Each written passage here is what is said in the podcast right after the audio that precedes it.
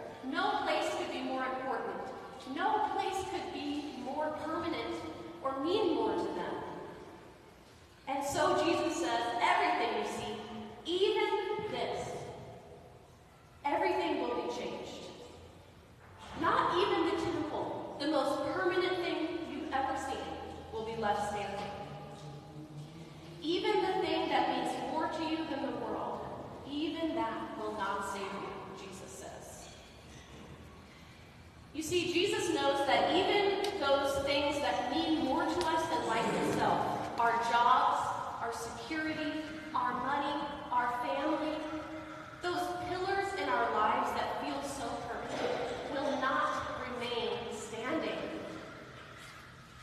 It's not an easy message to advertise. It's not super attractive.